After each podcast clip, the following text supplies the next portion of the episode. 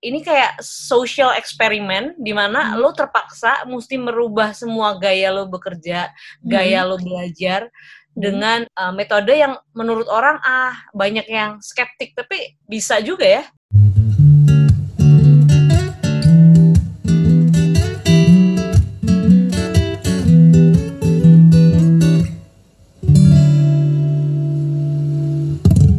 Hai, ketemu lagi di Relatif Perspektif Podcast bareng saya Dr. Syala Putri Sundawa.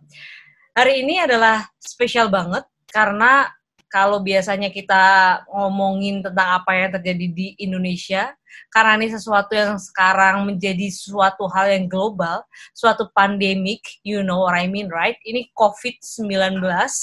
Dan hari ini saya akan ngobrol dengan teman saya, Dr. Chandrika Dini, yang sekarang lagi ada di Boston, lagi sekolah di Harvard Medical School.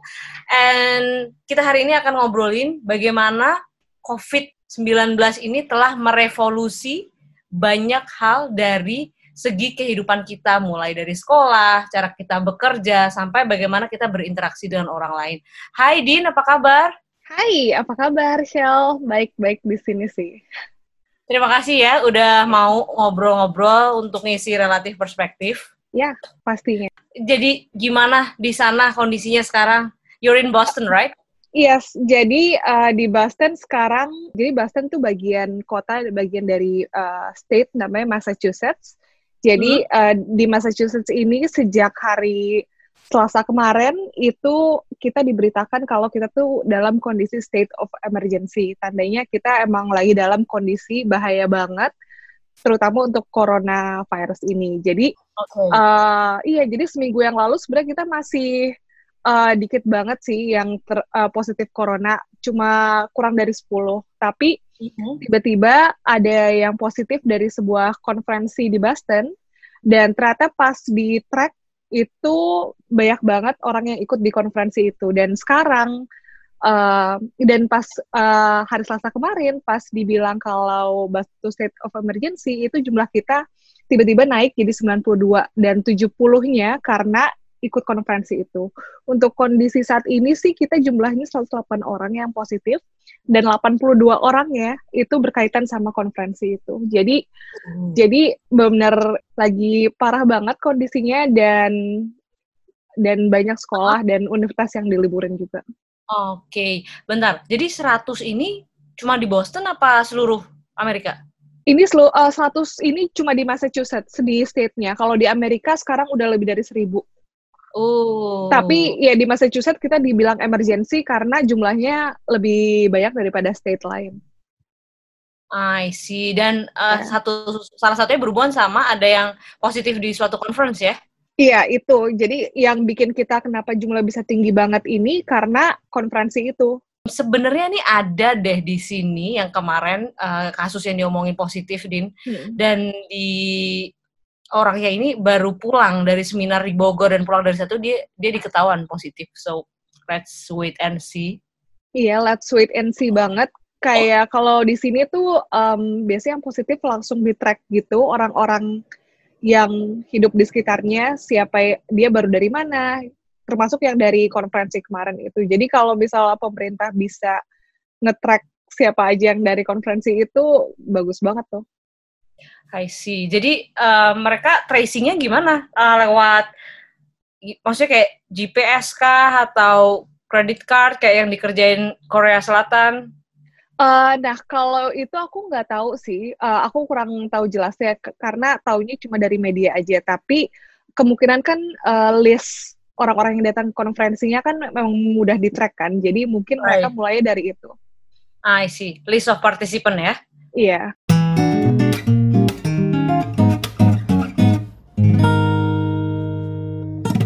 Kalau sekarang nih kan tadi lo sebutin tuh banyak sekolah yang udah mulai ditutup. Hmm. Um, mulai minggu ini ya berarti ditutupnya secara official. Iya, secara official mulainya minggu ini. Jadi sebenarnya uh, Boston sama Massachusetts tuh termasuk yang bukan yang bukan yang awal-awal nutup. Banyak yang di uh, Seattle sama di New York itu yang udah nutup sekolahnya duluan. Nah, minggu ini uh, universitas-universitas yang swasta di Boston itu pada mulai nutup dan dalam beberapa hari ini kita juga dapat pengumuman kalau dari pemerintah Massachusetts sendiri itu udah mulai nutup sekolah juga. Um, termasuk di Harvard. Iya di Harvard. Di Harvard termasuk yang universitas yang paling pertama uh, di Massachusetts buat nutup nutup universitasnya. Jadi hari Selasa pagi kemarin uh, pagi sebelum kita tahu kalau uh, Massachusetts itu dalam state of emergency, kita semua yang di Harvard itu dapat uh, email dari uh, rektornya, dari presidennya, kalau kita akan berubah menjadi online learning sampai uh, Mei. Jadi uh, akhir semester ini sisanya bakal online. Habis uh -huh. itu uh, kebetulan kan aku sekarang di graduate school. Jadi kalau di graduate school um, kita kan kebanyakan tinggalnya di apartemen, jadi nggak um, ada masalah. Tapi yang undergrad, yang S1, mm. kebanyakan kan tinggal di dormitory, di asrama. Jadi uh mereka disuruh pergi dari asrama tanggal 15 ini. Jadi banyak yang international student pada kewalahan karena tiba-tiba mereka harus pulang ke negara masing-masing. Gitu. Oh, Oke. Okay. Yeah. Dan sampai saat ini ada travel ban nggak sih untuk uh, orang-orang yang pulang ke negara masing-masing itu tadi? Kalau travel ban-nya sih uh, mungkin travel ban-nya cuma untuk ke negara-negara yang lagi parah banget ya, yang kayak Italia atau enggak yang ke Cina sama South Korea, mungkin mereka susah oh. pulang. Jadi mungkin mereka harus cari tempat lain.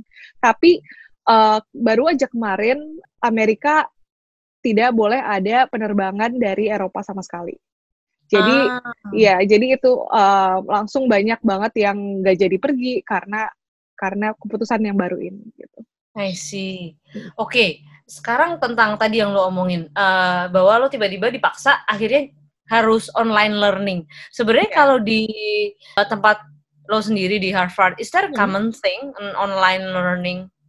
Jadi kita sebenarnya di sini uh, kalau kuliah itu resource-nya banyak banget. Jadi kita sebenarnya banyak banyak kelas yang kita tuh nggak harus datang karena kelasnya direkam gitu. Hmm. Sebenarnya karena di ruangannya udah ada fasilitas buat uh, ngerekam, tapi nggak semua kelas yang kayak gitu. Jadi pas hari Selasa kemarin kita dikasih tahu kalau kita bakal online learning, si presidennya bilang kalau kita bakal transisi pakai Zoom. Jadi Zoom tuh kalau mungkin ada yang nggak tahu, dia tuh semacam kayak web conference, semacam Skype sama hmm. atau ya semacam Skype atau Webex, tapi versi lebih gampangnya dan bisa screen sharing. Jadi uh, kita semua bakal pakai itu, tapi kalau misalnya ada uh, dosen yang pingin nambah resources buat menunjang fasilitas mereka, uh, bisa banget. Nah, kita, aku seminggu ini kelasnya udah mulai blended learning, jadi kayak mereka boleh, mahasiswa boleh masuk ke kelas,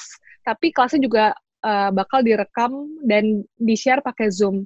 Tapi habis spring break, habis tanggal 21, itu udah full Eh, nggak uh, boleh ada yang ke kelas lagi. Ah, oke. Okay.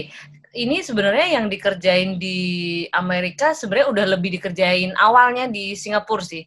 Jadi gue dengar hmm. waktu di Singapura itu ada batas jumlah uh, kelas yang hmm. uh, boleh datang atau jumlah kelas yang online. Jadi kalau misalnya hmm. dia sampai batas jumlah siswanya udah lebih dari berapa 50 atau 60 itu kelasnya hmm. harus berubah jadi online. Iya. Yeah. Kalau di sana semuanya ya berarti berapapun jumlahnya.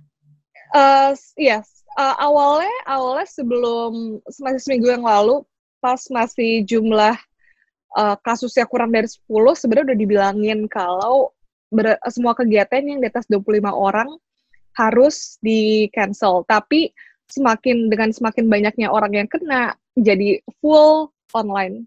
I see. Yeah.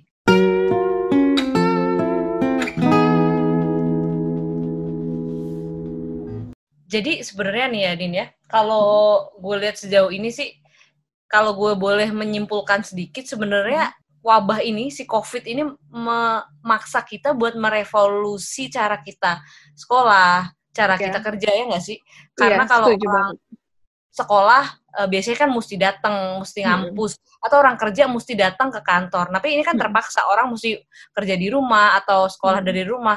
Nah, menurut lo dengan keadaan yang uh, seperti ini, objektif learningnya kecapai nggak sih? yang lo rasain? Um, pastinya susah banget ya. Uh, pastinya susah banget. Seminggu ini, seminggu paling parah dalam uh, pengalaman gue kuliah. Karena banyak banget transisi yang harus dilakuin. Bukan cuma sama um, bukan cuma sama dosennya doang, tapi oh. sama mahasiswanya. Kita yang gak per, yang selama ini harus datang kelas, tiba-tiba harus belajar caranya pakai Zoom, caranya oh. belajar di rumah yang efektif, dan dosennya juga tiba-tiba harus ngajar pakai Zoom dan harus nyiapin berbagai bahan. Itu tuh pastinya susah banget. Tapi uh, yang namanya kalau berubah jadi online learning itu emang biasanya susahnya di awal aja. Pasti ada masa transisi. Apalagi kalau uh, sebagai dosen biasanya harus nyiapin materi-materinya dulu nih. Tapi sebenarnya tuh banyak banget materi di luar sana yang udah jadi. Jadi tinggal pinter-pinter aja dosen buat uh, pakai materi itu.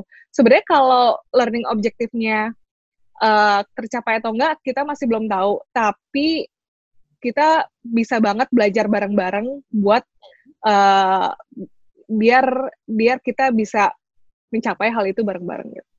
I see. Jadi tetap ya dari awal agak susah, tapi sebenarnya kalau udah sering dikerjain, hmm. jadi lebih terbiasa dan bukan sesuatu yang mustahil ya?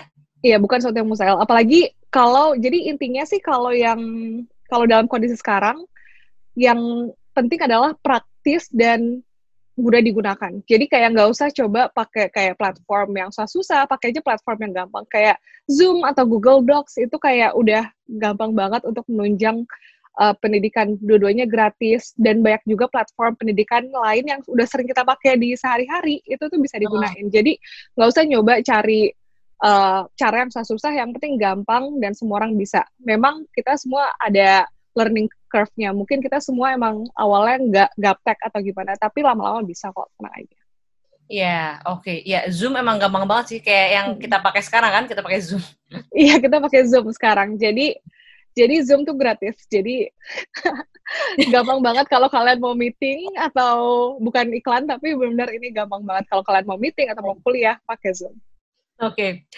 Uh, Din, Hmm? more about the online learning. Lo kan hmm. uh, sekarang lagi mendalami tentang medical education ya. Hmm. Jadi kalau dari perspektif lo sebagai orang yang uh, memahami uh, bagaimana proses belajar mengajar, hmm. kesulitannya selain di transisi online learning ini apa sih tantangannya yang lain?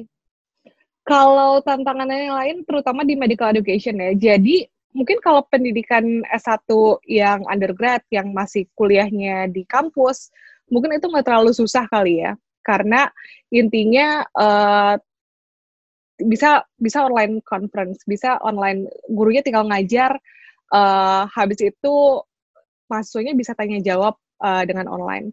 Tapi mungkin yang agak ribet untuk uh, yang ada di rumah sakit kan kalau mahasiswa kedokteran yang di rumah sakit atau enggak residen yang di rumah sakit kan harus belajarnya dengan cara ketemu pasien kan. Right. Nah, sedangkan kalau misalnya terlalu banyak ketemu orang itu bisa meningkatkan resiko terkena uh, COVID. Nah, hmm. makanya kalau uh, di sini uh, mungkin dari belajar dari Amerika itu mereka udah mulai ngilangin yang namanya ronde besar. Oh. Iya, jadi kayak ronde besar uh, itu mungkin adalah sesuatu. Jadi apa sih sebenarnya ronde besar? Uh, mungkin Cella bisa ceritain kali di UI kayak gimana ronde besar? Iya, jadi kalau ronde besar nih ya buat teman-teman yang mungkin asing dengan istilahnya, itu adalah kalau um, jadi visit ke pasien, lihat pasien bareng-bareng dengan uh, ada satu konsultan atau lebih di situ dan uh, diikuti beberapa uh, peserta program pendidikan dokter spesialis yang lain. Jadi um, satu uh, konsulen atau lebih tadi datang ke satu pasien, uh, visit, kemudian kita diskusikan bersama-sama bedside. Jadi di tempat itu juga gitu. Jadi di Amerika uh, diilangin ya ronde besar din ya tadi kalau dari enggak enggak semuanya tapi udah ada banyak dokter yang berinisiatif buat ngilangin ronde besar karena itu kan sama aja kayak mengumpulkan banyak orang di satu tempat kan. Hmm. Jadi oh. di sini benar-benar uh, untuk interaksi dokter sama pasiennya diminimalisir sesedikit sesedikit mungkin uh, harus pakai banyak orang gitu sih. Dan sekarang udah banyak banget kayak guideline-guideline uh, yang ngasih tahu gimana sih cara ngelakuin pendidikan kedokteran yang lebih efisien dan nggak terlalu butuh banyak orang di era COVID ini. Nah, selain ronde besar, kalau sistem dari shift shift atau kemudian kan biasanya kita suka ada laporan jaga yang hmm. uh, menemukan banyak orang di satu ruangan ya. Itu hmm. di sana ada nggak perubahan? Di sini uh, perubahannya untuk itu aku belum belum tahu sih. Tapi uh, kalau mereka sih prinsipnya adalah kalau bisa online, mereka akan coba ubah jadi online. Tapi untuk yang seperti kayak laporan jaga, memang apabila dibutuhkan untuk bertemu, mereka bakal ketemu. Karena again beda beda lagi ya pendidikan kedokteran sama pendidikan lainnya untuk pendidikan kedokteran kita nggak akan bisa hmm. belajar kalau nggak ketemu pasien apalagi di era covid ini bakal belajarnya bisa lebih banyak banget kan gitu jadi mm -hmm. jadi memang ada kemungkinan bahwa nggak semuanya bisa dijadiin online, tapi mereka sedang mencoba um, untuk meminimalisir adanya interaksi dengan orang banyak.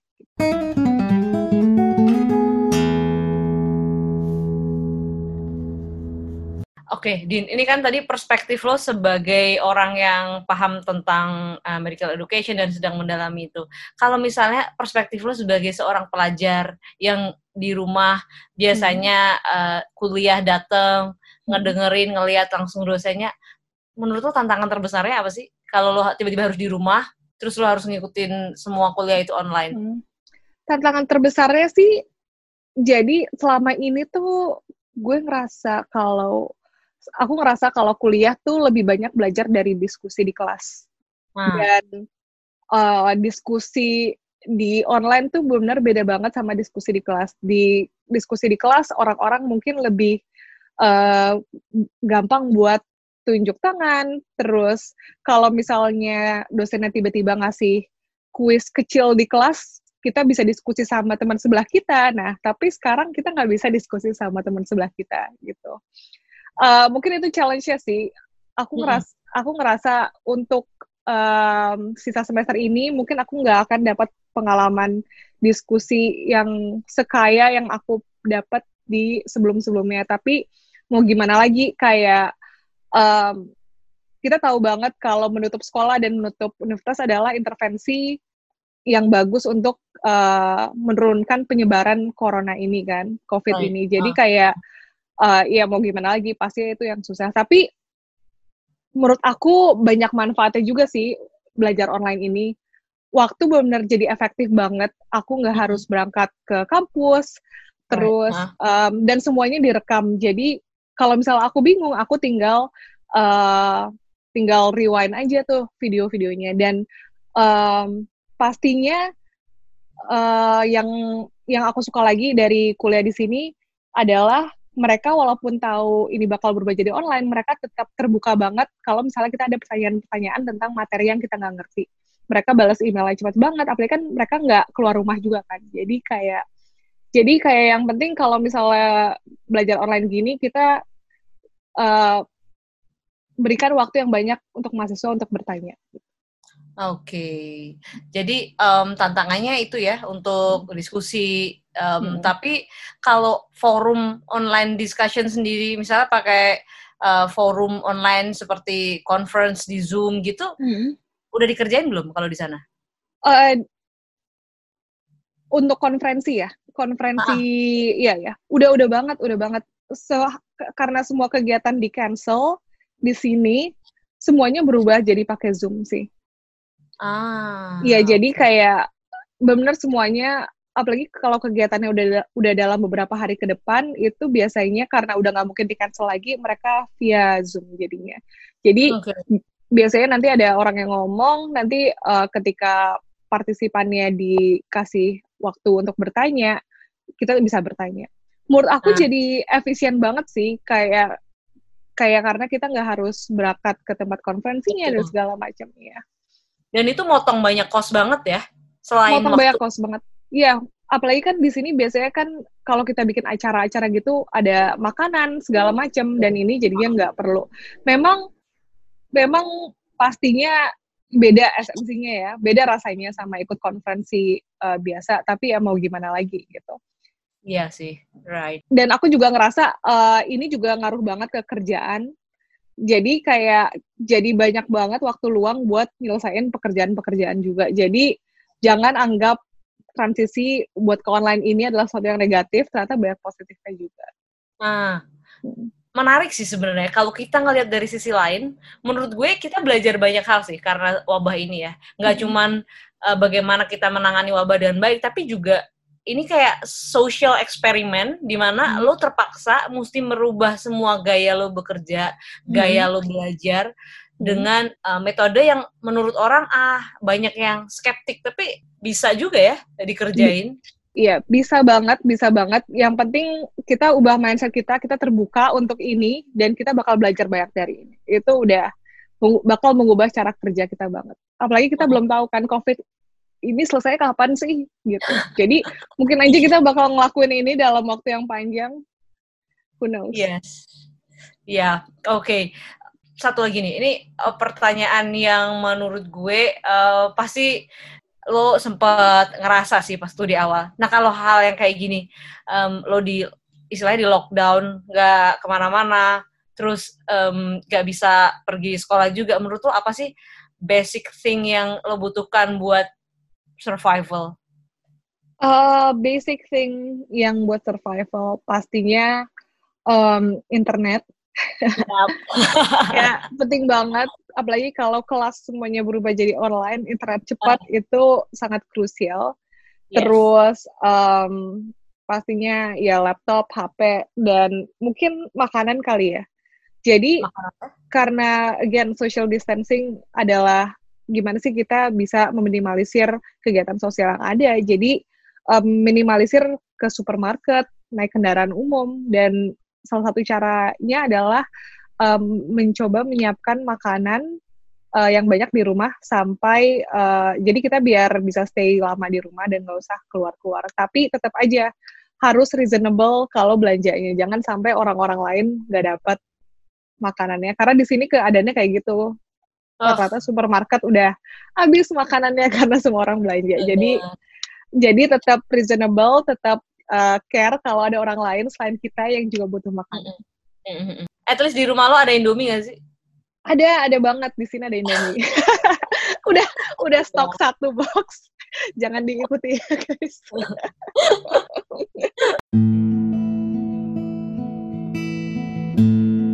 Gue boleh sum up dari diskusi kita sekarang nggak, Din?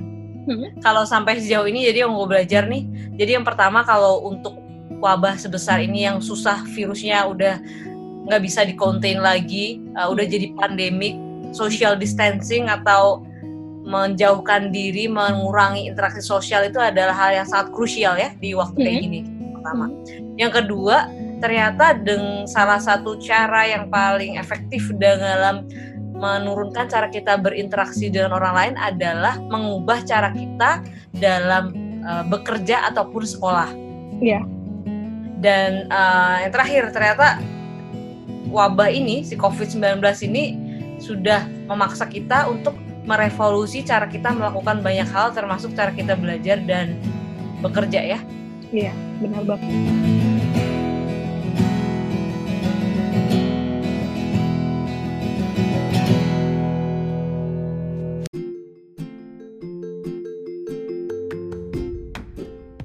Now it's time for movie and book recommendation. Di Yay!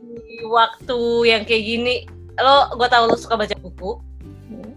dan lo suka nonton film. Jadi uh, kalau kita lagi um, terisolasi atau mencoba social distancing dari semua orang dalam kehidupan kita, ada nggak yeah. yang direkomendasiin?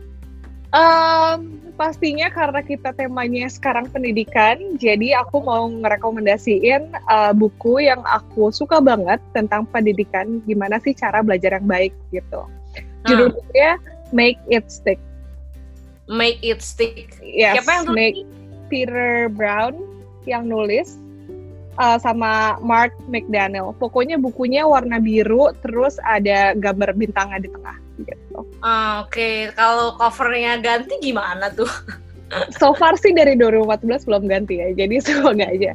Ini bukunya okay. bagus banget. Ini bukunya adalah buku wajib aku sebelum aku masuk ke program uh, masterku ini di Harvard. Dan ini bukunya adalah buku wajib mahasiswa kedokteran di Harvard yang mereka harus baca sebelum mereka masuk sekolah kedokteran. Seriously? Nah, wow. Iya serius. Jadi ini kenapa sih bukunya diwajibin sama orang-orang yang belajar uh, sekolah kedokteran sama orang-orang yang belajar tentang pendidikan. Jadi buku ini tuh ngajarin uh, sebenarnya gimana sih cara belajar yang baik sesuai sains. Hmm. Jadi selama ini kan yang kita tahu mungkin cara belajar yang baik dengerin rekaman lecture berulang kali, terus um, baca buku berulang-ulang atau nggak distabiloin. Nah ternyata cara belajar yang kayak gitu termasuk yang nggak efektif dari penelitian gitu. Jadi um, buku ini intinya ngajarin gimana sih apa aja sih sebenarnya cara um, belajar yang efektif, yang langsung bikin kita nempel dan langsung inget gitu. Oh my god, gue butuh yeah. sih buku itu. Iya, jadi pas aku baca buku ini ternyata aku bersadar semua hal yang aku coba di sekolah kedokteran ternyata termasuk yang gak efektif dan kalau misalnya kita tahu cara belajar yang baik gimana dan kita langsung mengubah cara belajar kita jadi cuma cara belajar yang efektif doang kayak kerjaan soal atau enggak kayak ngerjain kuis itu ternyata bisa ngefek banget kita bisa meminimalisir waktu yang kita gunain buat belajar. Oh wow, oke okay. guys jangan lupa bukunya Make It Stick ya, Din ya? Yes, ya. Yeah. The Science Kalau, of Successful Learning. Yes, yes. oke. Okay. Nanti kita cari. Kalau ini Din, film ada nggak Din? Kalau film, aku uh, karena temanya lagi pendidikan, aku suka banget sama uh, ada salah satu serial di Netflix namanya Explain.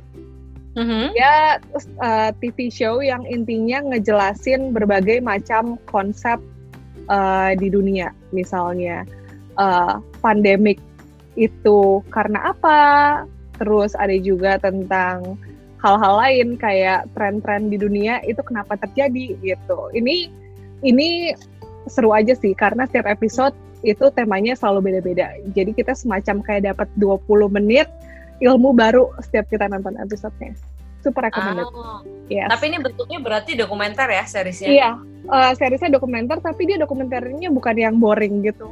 Dia benar-benar kayak ngejelasin kita tentang berbagai macam konsep gitu. Wow, cool. Oke. Okay. Jangan lupa kalau ada waktu berarti nonton Explain di Netflix. Iya. Mm -hmm. Yeah. Um, ada yang uh, lagi yang mau ditambahin Din dari obrolan kita selama kira-kira 30 menit ini? Mungkin Indonesia sekarang outbreaknya atau uh, wabahnya mungkin masih kecil dibandingkan dari negara-negara lain. Jadi mungkin sekarang sekolah belum tutup, pekerjaan belum tutup, tapi kita nggak boleh tutup mata tentang adanya kemungkinan bahwa sekolah bakal ditutup sama uh, kantor bakal tutup untuk beberapa minggu ke depan. Jadi pastinya kita harus siap-siap buat menghadapi hal-hal itu kita harus embrace ada ya kemungkinan buat sekolah dengan online learning dan juga bekerja uh, dengan online. Jadi siap-siap aja, nggak usah sedih karena dua hal itu embrace apa yang terjadi. Kita bakal belajar banyak uh, dari keadaan ini. Gitu. Oke, okay, sure. Pasti ada sesuatu yang kita pelajari ya dari semua yang kita hadapi. Iya, iya, pastinya. Din, kalau kita mau diskusi lebih lanjut sama lo, bisa ke mana, Din? Bisa banget di Twitter. Aku lumayan aktif di Twitter. Twitter oh, aku apa? tapi panjang. Panjang C A N. Ya.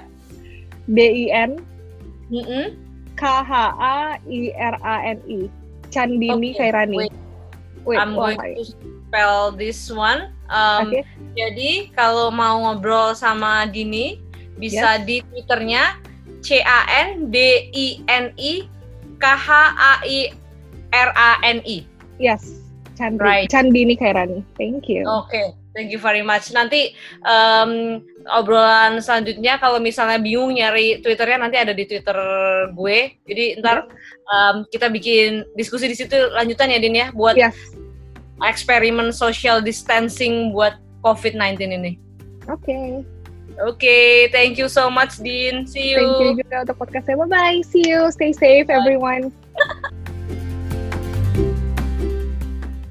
Jangan lupa, kalau kalian suka dengan episode podcast ini, follow podcast kita dan share ke teman-teman kalian yang lain supaya mereka juga bisa mendapatkan manfaat seperti yang kalian juga dapatkan.